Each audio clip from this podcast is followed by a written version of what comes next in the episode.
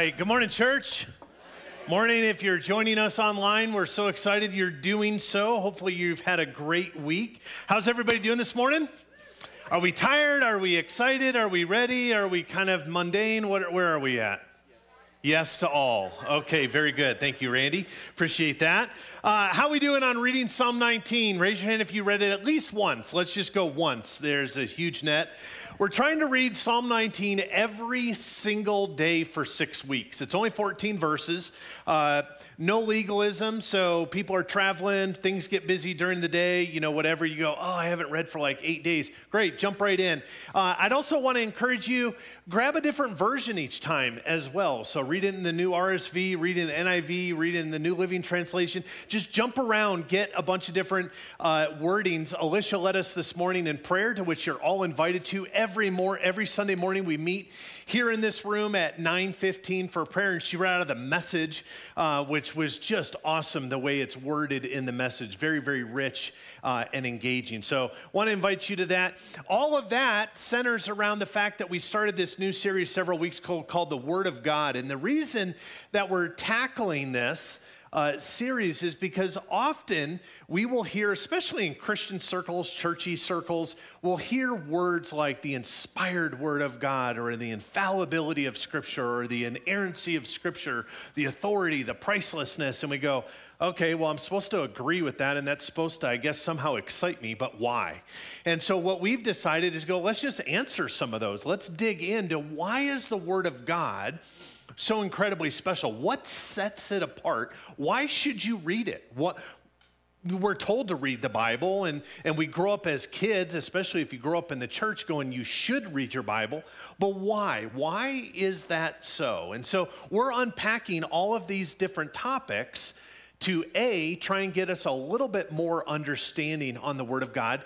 But then we said on the very first week, Truth be told, our goal is that you want to read your Bible more at the end of this series than you did at the beginning of the series. And so, cards on the table, that's what our goal is. So, we have covered the inspiration, the infallibility, the inerrancy.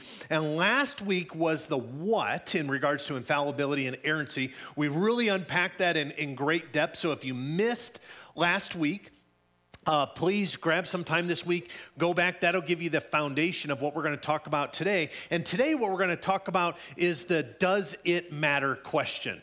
That's where we ended last week on all of these different eh, things that we presented. And then we asked the question does it even matter? Or is, or is the infallibility and inerrancy and inspired, or is that just like high level churchy words? Is that something that we just need to nod our head to? Or does it matter when you open your scriptures and interact with the God of all creation? And I would suggest to you it matters fundamentally, not just slightly of importance, but it's the fundamental reason why you should open your Bible. This will transfer, or, or I should say, rather, this will give you a new reason on why to read, not because I'm supposed to, but because I want to. So, God is without error. We talked about that last week. In fact, God is not even capable of error because he would cease to be God if he were capable of error and to possess those attributes. Why? Because he would be missing the perfectness of what God needs to be. And so, not only is God himself not capable of error and without, so is his word. So, if you would join me, if you would please stand, we're going to read uh, Psalm 19, starting at verse 7. Again, uh, if you come every week or if you read this every day, you're, you're going to say Psalm 19 is one of the most known passages in your own heart at the end of this. So, listen to the words of the Lord. I'm reading out, out of the New Living Translation. Uh, those of you at home, those of you in the room, you might have a different version, and that's wonderful. Here's what it says, starting in verse 7 The instructions of the Lord are what? They are perfect, reviving the soul. The decrees of the Lord are trustworthy, making wise the simple. The commandments of the Lord are what? They're right, bringing joy to the heart. Notice they're right, but they do something. That's just amazing. The commands of the Lord are clear, and again, they do something. They give insight for the living. Reverence for the Lord is pure, lasting forever. The laws of the Lord are true, each one is fair. They are more desirable than gold, even the finest gold. They are sweeter than honey, even honey dripping from the comb. I, have never done that. I'm assuming that's a wonderful thing. They are a warning to your servant, a great reward for those who obey them. How can I know all of the sins lurking in my heart? Boy, there, there's a, a sermon series right there. Cleanse me from what? These hidden faults. Keep your servant from deliberate sins. Don't let them control me. Then I will be free of guilt and innocent of great sin. Verse 14, wonderful. May the words of my mouth and the meditation of my heart be pleasing to you, O Lord, my rock and my redeemer. That is the word of the Lord for us this morning. You can have a seat. Uh, there's just so much in this one little chapter. Here's my hope and ambition for you as you read this every day that something hits you heavy that it didn't yesterday that maybe today it's the fact that you have hidden faults that you're not aware of, that you have hidden sin that Jesus died for, you may never be aware of. And he still died for that. You say, well, how can I be guilty of something I'm not even privy to? Jesus died for that. Or you might camp out on the first two verses, what the heavens declare in the morning and, and what God does at the night, and it just hits you in a very, very heavy way. My hope is that as you dive into this 14 verse chapter, is that it comes alive for you. Because everywhere we look, we see that not only is God active, He's doing something, but His words do something. If we look at the book of John, it says, You will know the truth, and the truth what? Active. The truth, the words that are described in the scriptures, and the one who is truth will be active for you. The activeness of the word of God will set you free. And again, I posed this question last week, and it's still relevant today. Name another book that is active in your life. Name another book that's doing something for your soul. D- name another book that's changing your mindset, that, that's making you more holy, that, that's bringing kindness and gentleness and understanding. Name another book that is active in changing your worldview, not academic knowledge and changing the way you think, literally changing who you are. There's no other book. Why? Because the Bible is the only book that's active and breathing and working right now in your heart. Why? Because you're holding in your lap right now or in your phone, you're holding the Word of God. You're holding the very words of the God who gives and takes life away. You're holding the very words that, that breathes into existence a star, that puts a petal on a flower, that puts every drop into the ocean, that knows every blade of grass, that knows every hair on your head, you're holding the words of that one. That's awe. That's awesome. that's awe inspiring. And that's what we're doing. So the Bible is alive. Hebrews chapter 4, verse 12, it'll be on the screen for you. Uh, in the ESV, it says this For the word of God is living and it's active, sharper than any two edged sword, piercing to the division of the soul and spirit, of joints and marrow, and discerning the thoughts and intentions of the heart. Holy moly. That's the word of God. The Word of God is so active, it splits you. And this is my prayer every single Sunday as, as we walk the chairs, as I pray for you all week long. My prayer is that any words that come from me, any words that, that I have put together, would fall to the ground and die, that they would have no life whatsoever.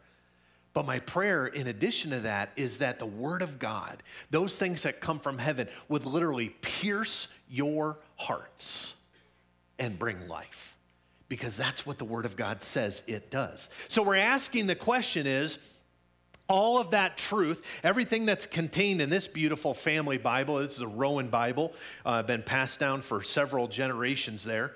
Does the words that's contained in this book, does the truth that there's no error and not even the capability of error, does that matter for you? I want to get really, really personal with this. Does it matter for you when you open up your Bible and you go spend some time with the Lord? Does that matter? is the debate whether the Bible can be uh, trusted merely a, a theological, trivial objection, which we will do often in academic circles? And the answer absolutely is not. It is not in any way what one theologian referred to as a minor quibble. It's a very fun word. We don't use that often enough. The question of ultimate authority is of tremendous importance for the Christian, but not just for the Christian, for the church because the church will crumble if we question this. So, number one, I'm going to give you five points. We're going to zip through these pretty quickly. So, if you're a note taker uh, or you like to just take pictures and refer to it later, or you like to jot down in your Bible, this is going to give you some very practical reasons why. And, and this is also important. It's not just for you. If you have a conversation with a friend or family member coworker or neighbor of, of why does the Bible matter if, if we believe it's uh, without failure and incapable? Why does that even matter? This is going to help you answer some of those uh, questions in conversation. So, number one, to begin with, the inerrancy solidifies our confidence in the truth of the gospel. I'm going to give you some action words here. Each one is going to be a verb here. So it solidifies, it, it makes it perfectly solid our confidence in the truth of the gospel. Why? Because if the scripture is unreliable, can we really offer the world a reliable gospel? If there's any wiggle room for the gospel to be in air or cloudy or, or disagreeing with itself, can we really offer the, the world anything that is solidified? And the answer would be no with that type of reasoning. So, how can we be sure of the truth on any issue if we're suspicious for the Bible in anything?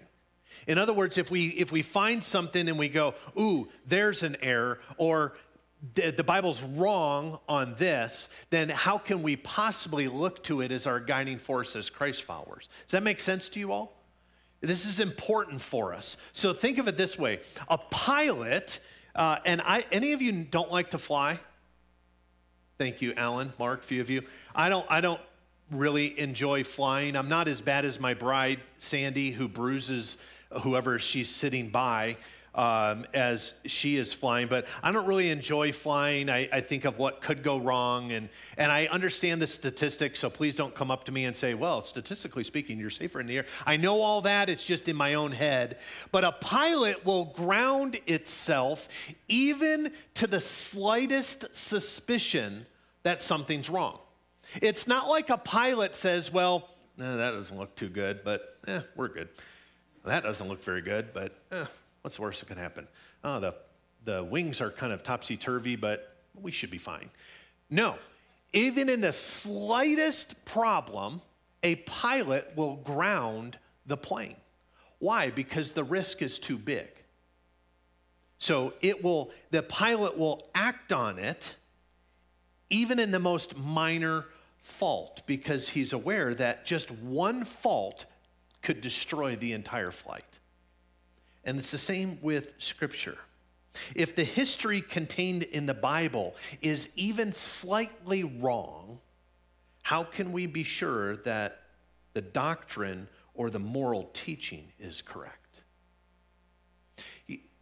In the church today, and it's not really limited today, to be sure, but it's very uh, fashionable to look for problems in Scripture from Christ following individuals. And I would say, have at it. The problem is if you think you have found an error, that should crumble your faith to the ground. You with me? It's important to think about that because it's very easily easy just to focus on, ooh, I found something that's not right.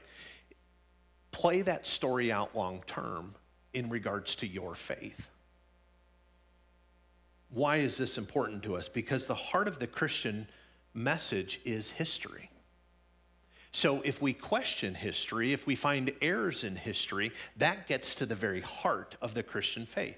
And you say, well, hold on a second, I thought Jesus was at the heart of our faith. Yes, but let's think holistically here.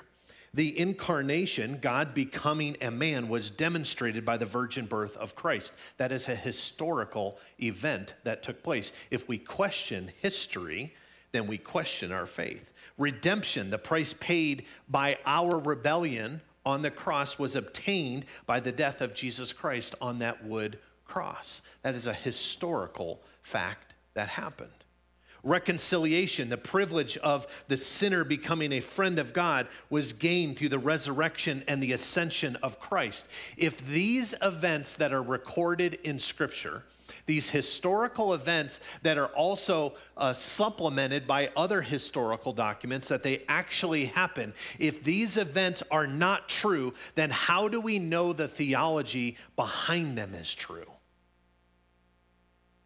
This is why it matters to you that there are no errors in Scripture. This is why it matters that there's not even the capability of error in Scripture.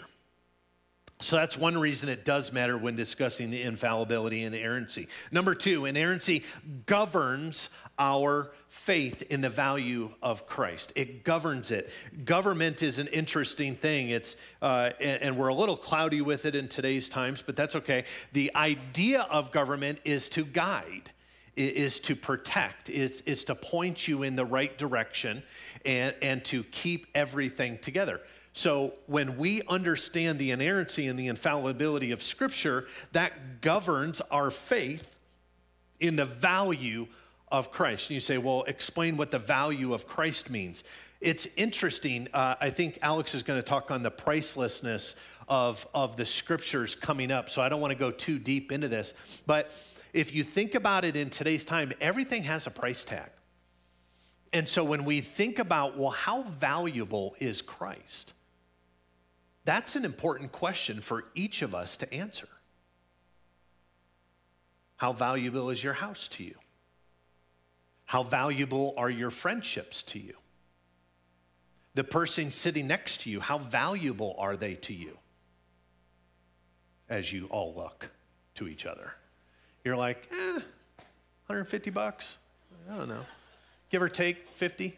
Um, the idea of a value is an interesting thing, but as we know the scriptures, if we know this was, is without error, the value of who it speaks of goes up. If we think for a moment that there's wiggle room in what it says, the value of who it talks about goes down. There's an economy in our understanding of Scripture. This is important because we cannot have a reliable Savior without a reliable Scripture. You cannot have one without the other. If, as many suggest, the stories in the Gospels are not historically true and the words recorded of Christ are only occasionally His, then how do we know what we can trust about Christ? How do we know if He really turned water into wine? How do we know if He really did heal somebody? How do we know if He really did feed 5,000 people? How do we know if he really did touch the eyes of the blind and allow them to see? How, how do we know if he, if he actually raised someone who is paralyzed and allowed them to walk again? How do we really know what to believe and what not to believe? What happened and what didn't happen? It's, it's again, very, very frequent. We find in churches and in individual Christian circles, people saying, well, the, these are analogies. You know, these things really didn't happen. It's just more to give us an idea. That, those are slippery grounds for us to begin to tiptoe on.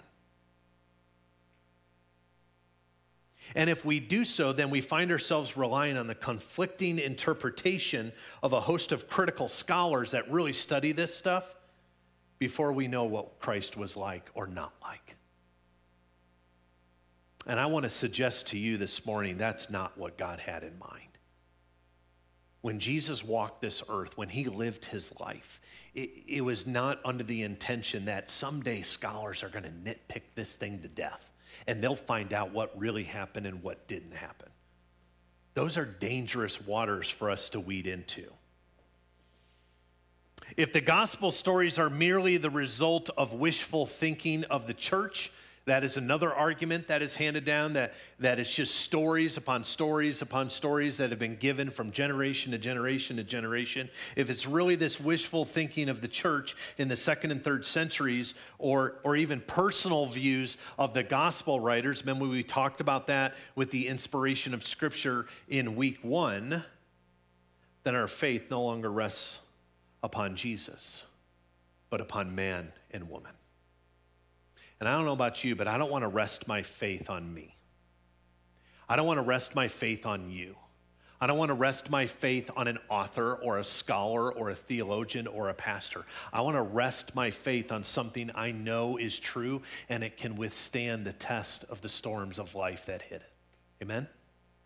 That's what we're working on. That's, that's where our focus should be. Why? Because who would trust an unreliable Savior? That is only partially true, only partially correct. Most of what it says actually happened. Some of it didn't. Oh, which parts didn't? Well, I don't know. Some of it didn't. It just creates this question of do I really value and do I trust this thing that I'm putting my faith into? But he is reliable. Why? Because the Bible says so. 2 Peter chapter 1 verse 16 says this, "For we did not follow cleverly devised myths when we made known to you the power and, and coming of our Lord Jesus Christ, but we were eyewitnesses of his majesty." That is so cool. You ever play the telephone game?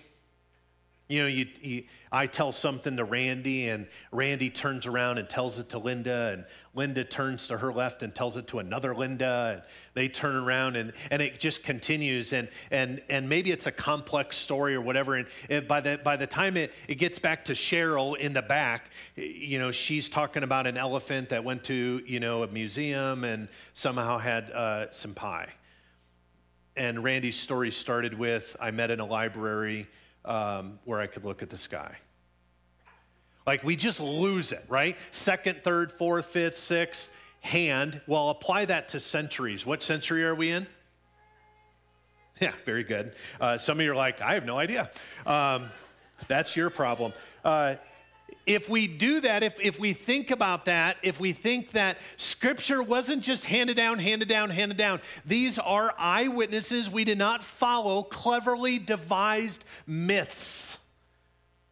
We did not listen to folk tales handed down of I once caught a fish this big. We did not get stories that talk about these things that may have happened, and I don't know if they really did, but Grandpa tells the story, and this is how he says it. You've experienced some of those.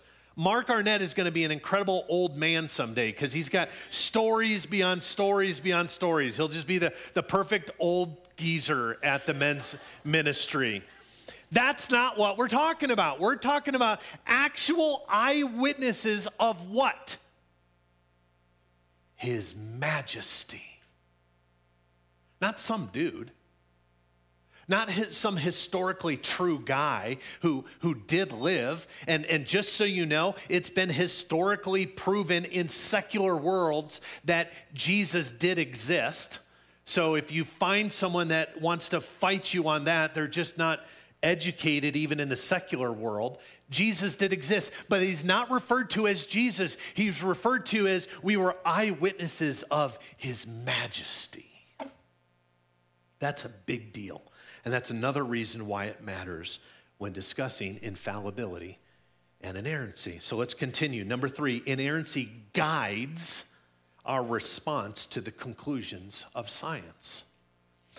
I would maybe throw history in there as well, but for this morning, let's just focus on science. If we believe the Bible contains errors, or at best, let's go at best, slight uh, discrepancies, then we will be quick to accept scientific theories that eloquently appear to prove the Bible wrong.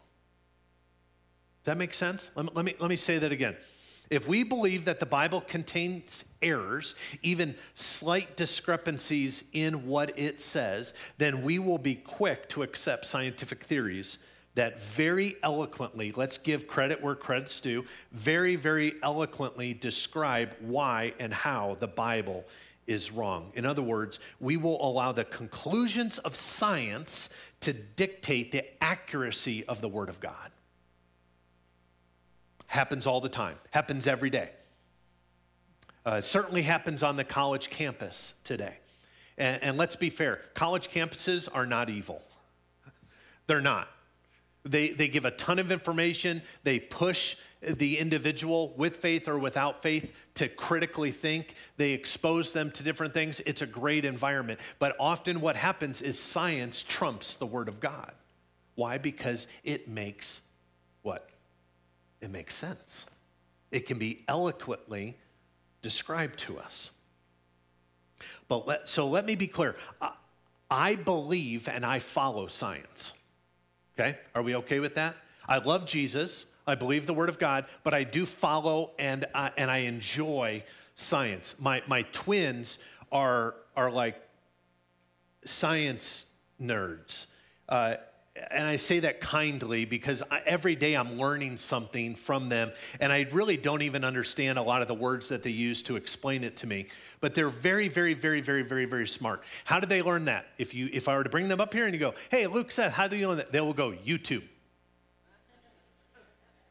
YouTube, not a teacher, certainly not me, not a book. They will say YouTube, and then they'll use that as a reason why they should receive more time on electronics um, because we're actually learning and, and, they'll twist it. You with me, Karen? Like, man, our kids, they're not dumb in their deception. It's like they have a PhD in deception and they have like a level kindergarten in life, right? Um, but they're not altogether wrong. I believe science, I follow science, and I, and I love how the world works and how science does enlighten our understanding. And, and I love it even better when the Word of God uh, has said things forever, and science is just now catching up. And they go, oh my gosh, it's this. And we go, yep, we've already known that forever. The Bible says that. That's happening every single day. But as a follower of Jesus, it's important to hold the conviction that science follows Scripture, not the other way around. Science doesn't dictate our understanding of Scripture. The scriptures dictate our understanding of science every discovery, everything that we find out, we should hold up the scriptures and allow this to be the backdrop of how we interpret new things. Uh, I love NASA. Uh, I love the new telescopes that are, that are uh, being formed every single year. We can see farther and farther and farther into space. It is brilliant. And we think because we're finding new information in science that we are getting smarter, that maybe we need to fill God in with what we found right? It's like Ethan going uh, to the refrigerator at home, and then he turns to Mark and Alicia and he's like, Oh my gosh, look, there's food in here. And Mark goes, Who do you think put it there? It's not us. All right, maybe not Mark, Alicia. Man, I'm glad I caught that, that awkward wrong and the Spirit of God corrected me. Otherwise, I'd have to apologize next week. Alicia put the food there. Ethan discovered it, but he discovered what has already been known. God knows the universe. He knows how your cells are put together. He knows how to work with cancer. He understands vision. He understands hearing. He knows, and, and I, for quite frankly, hope that this is true. He knows if there are aliens out there. I would love to meet an alien.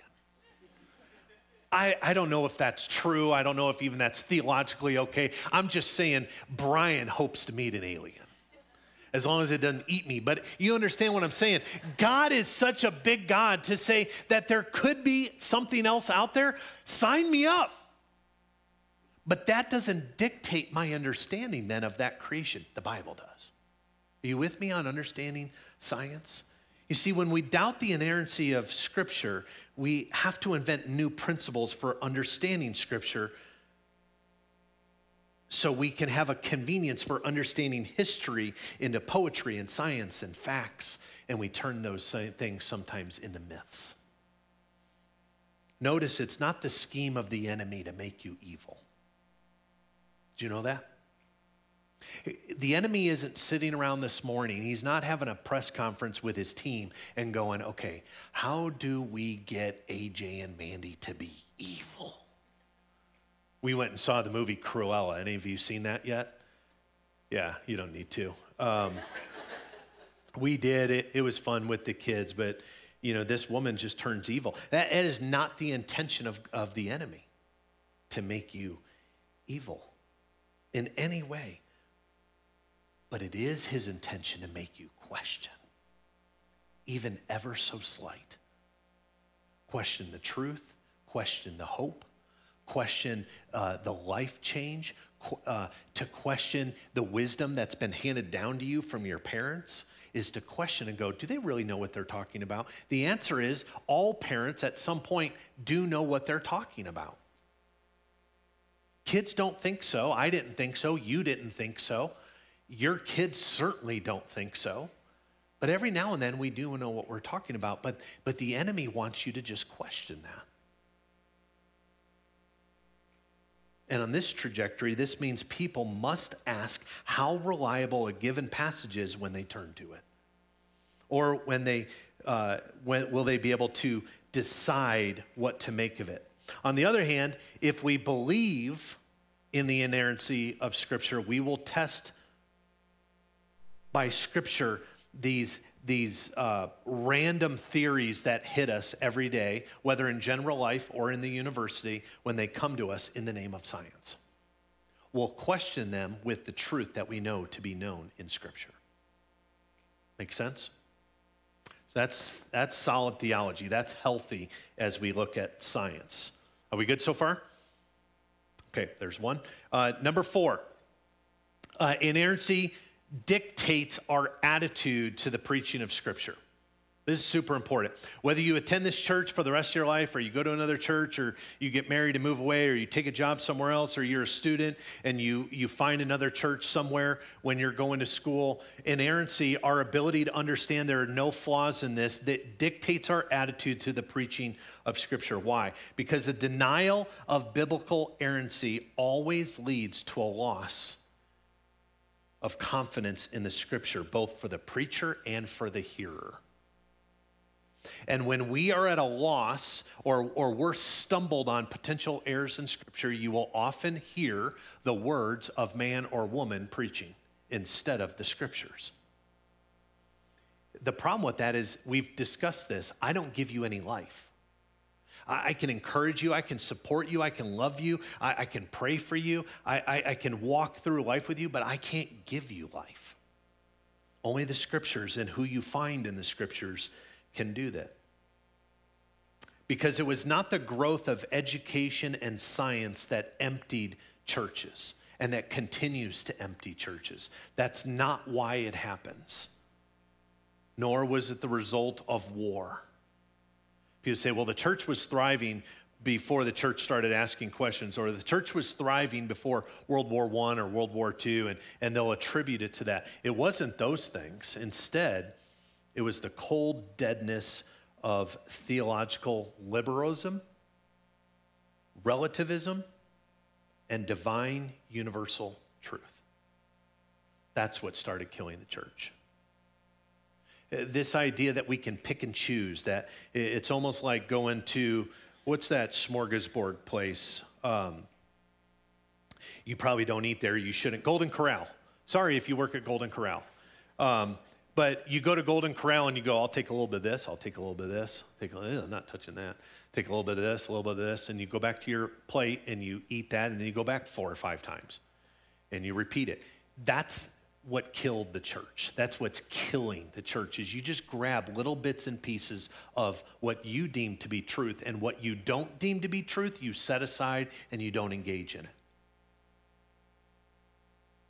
That's what happened. Think of it this way if the Bible's history is doubtful and, and its words are open to dispute or venomous argument, then people will begin to lose confidence in its words. I, I say this slowly and carefully because I, I do want to choose my words wisely. We talk about those things and we build our confidence in things we know to be true. Those things that we're wishy washy on, those things that maybe we have an opinion, but we don't really know if it's true, we don't have a whole lot of confidence. Make sense? I'll use Ethan again. Ethan is our worship intern. Go ahead and stand up. Okay, sit down. That's Ethan. I just wanted you to know who Ethan is. For those of you online, just a, a, an incredibly handsome young man. Let's say, hypothetically speaking, Ethan gets a girlfriend someday. Hypothetically speaking. May or may not happen. Let's assume it does. Ethan gets a girlfriend and she kind of likes him, but kind of is annoyed by him. Again, this is theoretical, purely.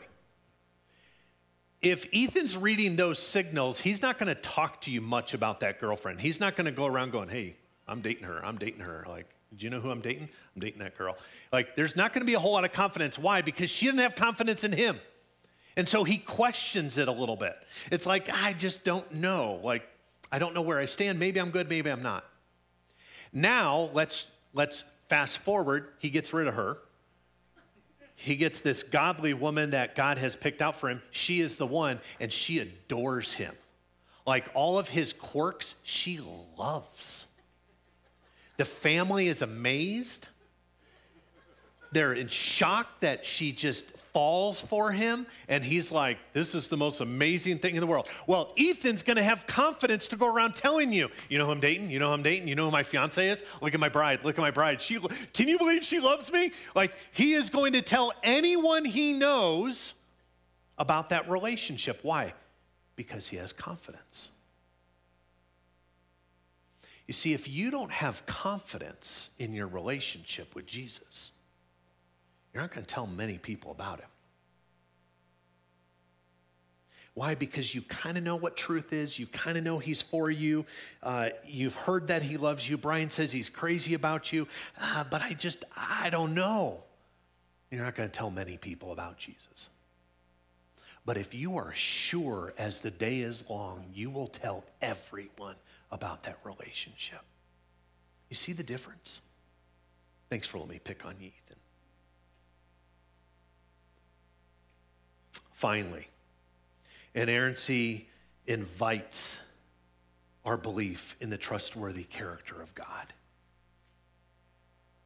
Uh, our understanding that there's no failure in this and not even the capability of failure, it invites our belief in the trustworthy character of God. Notice I didn't say it demands it. Although the Bible and Jesus has every right to do so, God will not force your heart to do something it doesn't choose.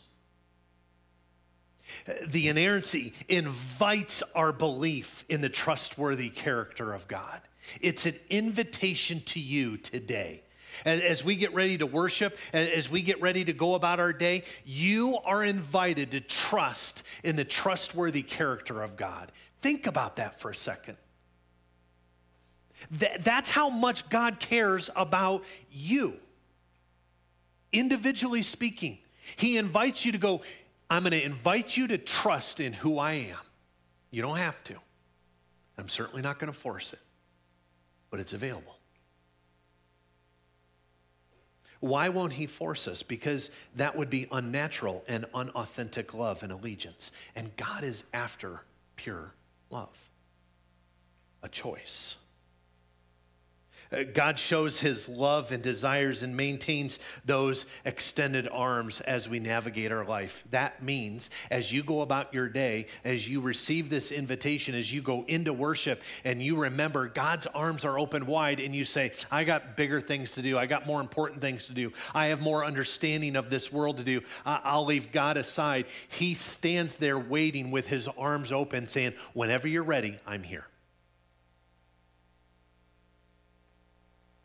And here's the most amazing thing about God He will never drop those arms. He has never dropped those arms. You think about your life, how much you've kept God out of it, how much you've relied on your own reasoning. He has stood there with his arms open. Uh, the times when you think you know better, when, when you think you know the world better, even though God created it, his arms stay open. When you choose friends that aren't the right friends, he stands there and go, no problem, I'll wait. When, when you navigate uh, pain and sorrow and trauma all by yourself, not reaching out to God, he stands over you like this, inviting you to put your belief in the trustworthy character of God.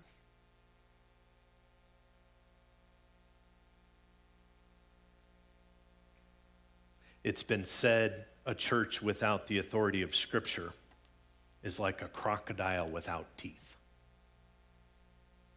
Kind of funny at first.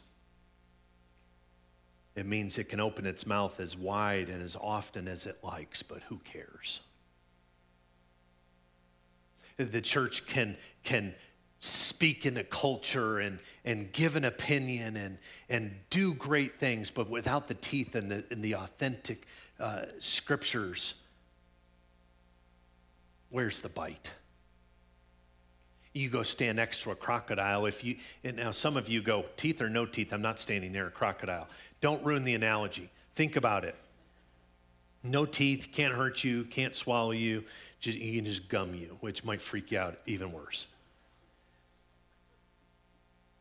I don't know if a crocodile can gum you. Mark has his PhD. He'll explain that here in just a second. Let's wrap this up. Here's, here's what inerrancy and infallibility does. I'm going to I'm going to put this on the screen. If you want to take a picture, please do so, because this will help you in your own faith, but also in, in discussions. It solidifies our confidence in the truth of the gospel. That's what it does. Inerrancy and infallibility governs our faith in the value of Jesus Christ. It makes it to where Jesus is so valuable because of what Scripture says he's done and who he is. It guides our response to the conclusions of science. Science is hard, man. There, science is really good at what science does, but it, but it dictates uh, or, guides our response to science. It also dictates our attitude to the preaching of Scripture and invites our belief in the trustworthy character of God. These are gifts from God. They're not just facts they're not historical truths. They're not ancient practices of the truth. They're a gift. And friends, you have been given a gift this incredible book. This book, I and many others of you in this room, and for those of you who are watching online, you've staked your life on this book. You've staked your life on the promises of what this provides. This is a gift. It's a gift today, it's a gift tomorrow, and it will be a gift forever. Think about it this way How many of you ever thought, I'm going to get to heaven and I'm going to hold my Bible? Bible stay on earth, or does the Bible go with you? Here's what I think. Now, I haven't been to heaven. I know you're shocked. Uh, I haven't been there yet. Here's how I think of it I think the entire time of heaven, we're going to be doing this. No way.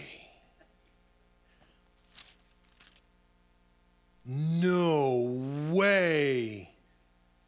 And our eyes are going to be opened to even greater truths that this speak of. And we're going to see it face to face. We're going to touch it and interact with it. It's going to be amazing. Why? Because this is the truth, and the truth will set you free. Let's pray together. God, we love you. We cannot thank you enough for the scriptures. We cannot thank you enough that there are no errors. We cannot thank you enough that there's not even the capability of an error. Your words are pure, they are trustworthy, they are life giving, they are useful for training and correcting and rebuking. They comfort the soul. They give understanding to life and death. They guide us in how to have relationships. They teach us dependence. And we could go on and on and on and on. They are, these words, our bedrock of life. We stand upon them with confidence. We hold it high, and we know that whenever the scriptures are proclaimed, you are active. And even now, as we prepare for uh, uh, a, a, time of worship in response to what we've heard, we know that the Word of God is active. That you are going to do something in these songs because we've spent time in the Scriptures. So, would you, in your, your great abilities, move around this room, move in the homes of those who are watching online? Speak to us. Give us encouragement. Correct us. Love us. Give us peace and hope to each person, wherever they are in life. Please be faithful to do what only you can do. And at every moment and every turn, we promise to give it our best effort to praise and acknowledge you as the God of all creation, the King of kings and Lord of lords. So we've gathered, we've prayed, we've read the Holy Scriptures, all under the authority and the observation of Jesus Christ, our Lord and Savior. And for that we say, Amen. Amen. Would you please stand and let's worship?